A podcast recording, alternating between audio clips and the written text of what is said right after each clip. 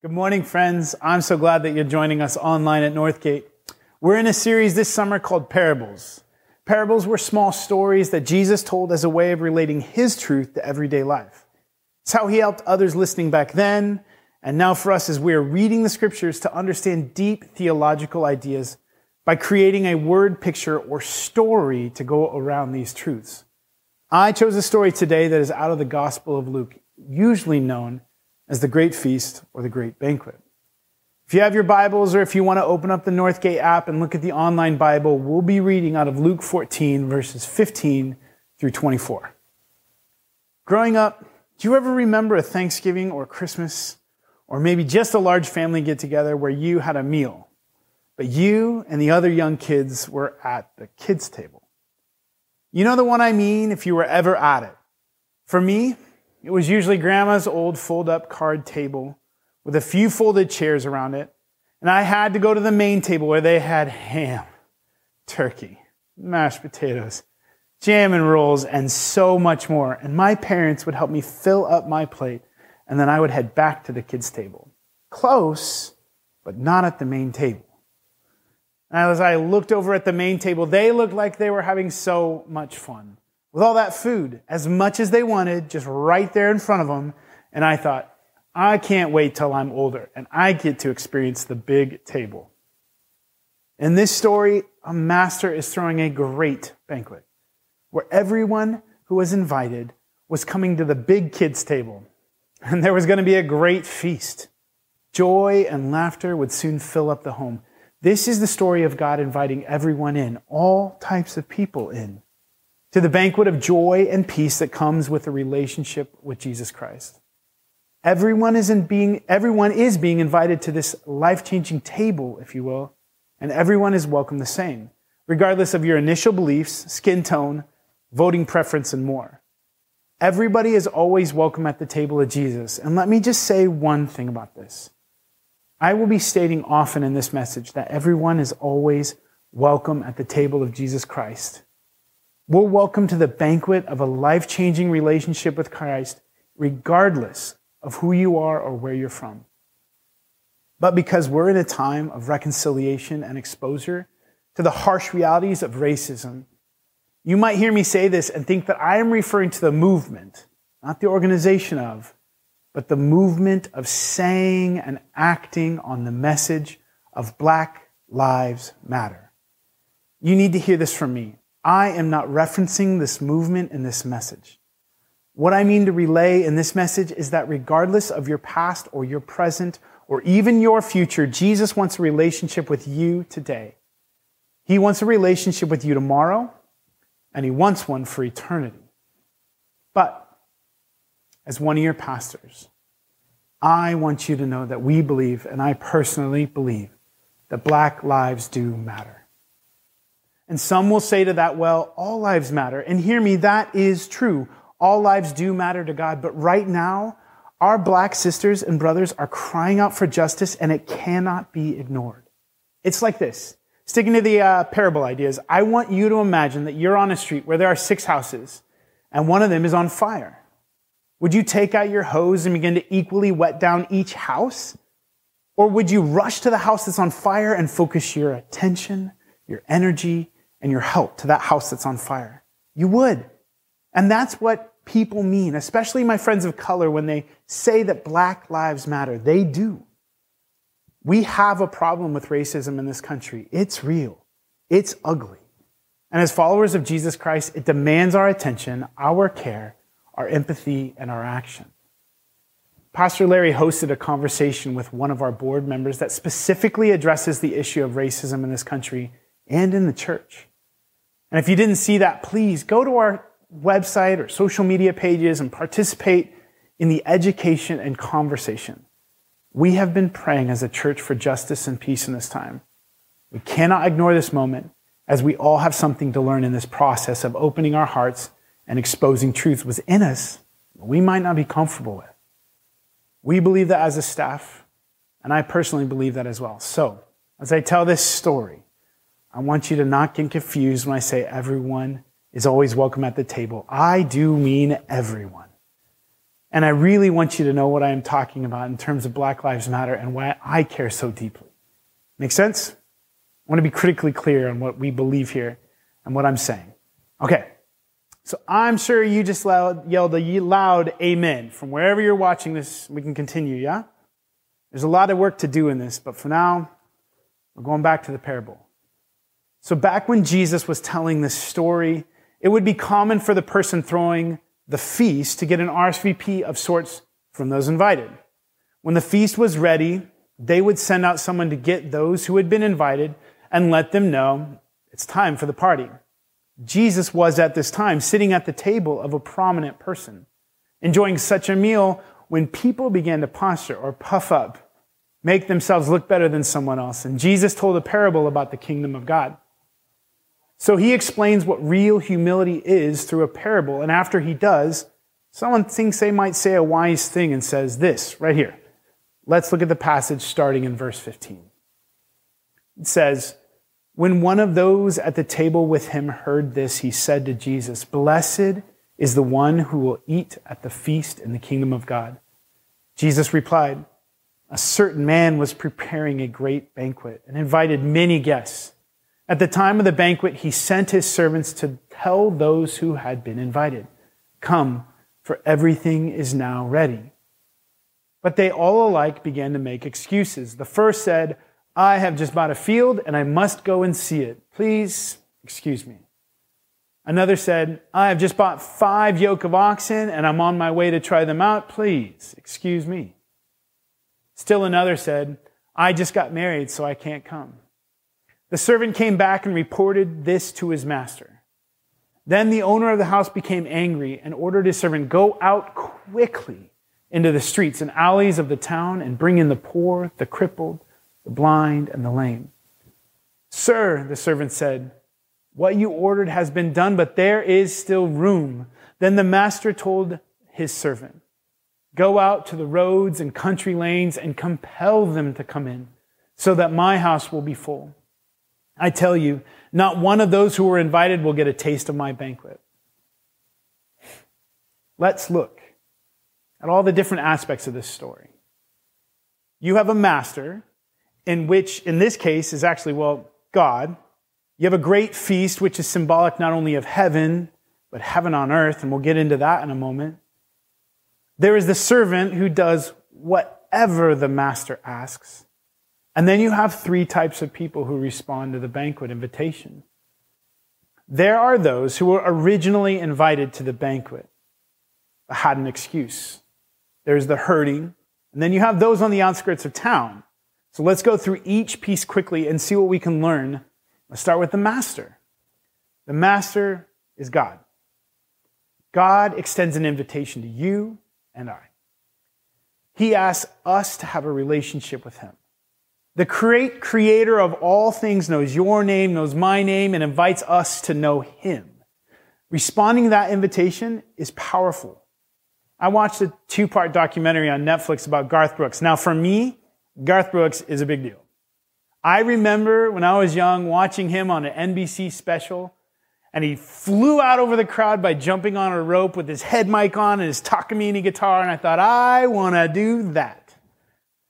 He's my initial inspiration for picking up the guitar, honestly.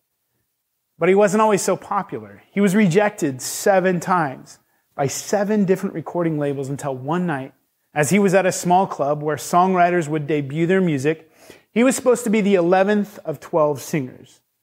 So he sat in the audience waiting his turn, and whoever was supposed to go second in the lineup hadn't shown up yet. So the promoter asked Garth if he would go second instead of last. Garth accepted the invitation, and what he didn't know at the time was that there were record executives in the audience who had actually come to hear this guy who was supposed to go second but had not shown up yet. After he finished playing his song, the next day actually, he was invited into Capitol Records and signed that day to a recording contract. Can you imagine what would have happened if Garth refused the invitation to go second? Uh, you see, man, my guitar is kind of out of tune. I haven't like tuned up my guitar or mm, mm, mm, gotta, gotta fix my voice. No. He immediately accepted the invitation and his life changed the very next moment. God, the Master, is extending to you an invitation to be in a life changing relationship, to experience heaven, heaven on earth, even, to experience the great banquet feast today. Whether you've had a relationship with God for years and years, or even if you're tuning in today because you're curious, the invitation is the same. We're all just, and say it with me, people in process here at Northgate. None of us has this figured out. And the invitation is the same for everyone. So, what do I mean about the feast being heaven or even heaven at earth? At Northgate, we say it all the time that there's nothing so broken that God cannot mend it, nothing so lost that God cannot find it, and nothing so dead that God cannot resurrect it. In Revelation 21 5, it says, And he who is seated on the throne said, Behold, I am making all things new. Also, he said, it's kind of my favorite, write this down, for these words are trustworthy and true. You want to know real peace? Explore a relationship with Jesus, learn his wisdom, and put your trust in him. You want to know real transformation in your life, where your family is transformed, your city, your country, and this world is truly different? Accept the invitation of the Master. God, who knows your name, says that all are welcome at the table today. You cannot outrun it. You cannot overextend His grace. And you cannot earn it by being good. The feast or the relationship is really life changing. But there are some who hear this invitation, an invitation to the feast. And if you're like me, sometimes I ignore it. Sometimes, just like those in the parable, I'm too busy to respond to the invitation. Or, what's even more dangerous than just ignoring it, I don't realize the need to accept the invitation because I don't perceive a real need for Jesus. My physical and emotional needs are met. I bought something like the person in the story and it's taking up my time or the oxen. My job is super important to me, so it squeezes out family or church or the ability to attend because of all the work that I have to do. Or like the person who just might be married Maybe relationships are filling all the needs, and I don't sense a need for a relationship with Jesus. Even if we don't say these things out loud, they're excuses. I can't read the Bible because I'm too busy, but I have plenty of time for Facebook and funny memes. When I moved to the Bay Area eight years ago, many told me, Jesse, ministry is really hard in the Bay. Why? Because where there is affluence or wealth, people have provided for their own needs, and most often they can pay for anything they want to fulfill their needs. But if this is true, then why in America were there 1.4 million attempted suicides in 2017 alone, with the number only climbing since? And in 2019, it was the 10th leading cause of death in the United States. In 2019, there were close to 800,000 divorces in America. We must accept the invitation to life transformation because if we don't and we're not at the feast, then how in the world will we be getting it right for ourselves and those around us? Fulfilling our own needs isn't working, and the data shows it. So, first, we must recognize the need for transformation and accept the invitation of the Master.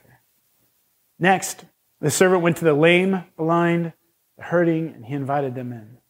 And they came immediately. The scriptures say they all came, but there was still room at the table. Why would they accept the invitation so fast? Did they even know this guy was inviting them? It doesn't matter to the story, really. What's important was that they knew they had a need. They were hurting in some way. On staff here, we believe, we have a belief in leading with what we call a limp. There are no perfect people. And if any of us on staff pretend to be perfect, or complete all the time. Honestly, we care enough about each other to ask better questions and learn what's really going on. No one is perfect unless you're Jesus. I often tell new staff, you've come to work at a hospital, not a health spa. So if people or staff or anyone here acts poorly, understand we are all just broken people, but we cannot stay in our broken nature. We got the invite to the feast, and we are getting there as fast as we can. Last, the master tells the servant to go out into the country lanes and roads and invite everyone they can. Those staying on the outskirts of the city, not sure if it's safe enough to go in, invite those who are traveling from far, anyone who needs the invitation, which is everyone. Remember, everyone is always welcome at the table. When the coronavirus caused the immediate shutdown of church services, we made a quick pivot to doing church exclusively online.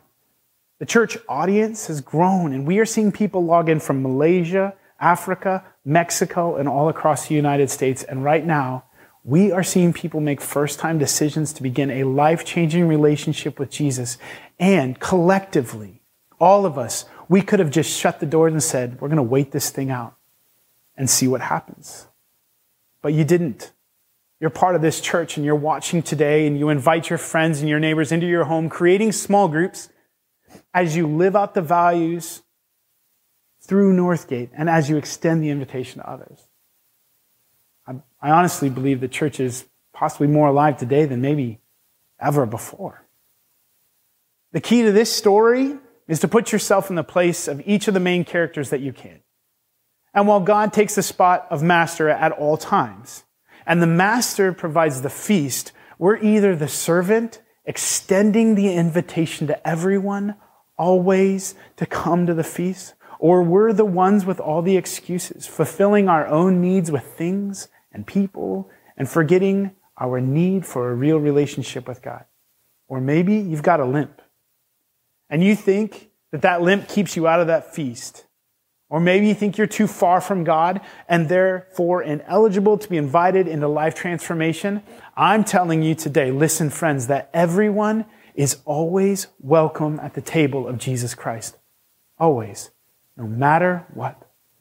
And you may ask, but what about all the people with the excuses? The story says that the master proclaims, I tell you, not one of those who were invited will get a taste of my banquet. Sounds like some people are maybe not welcome, yeah? No, no.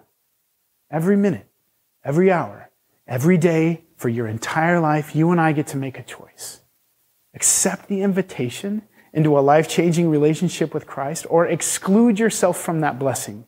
God, the Master, is not excluding you or me. The feast is there. We do it to ourselves.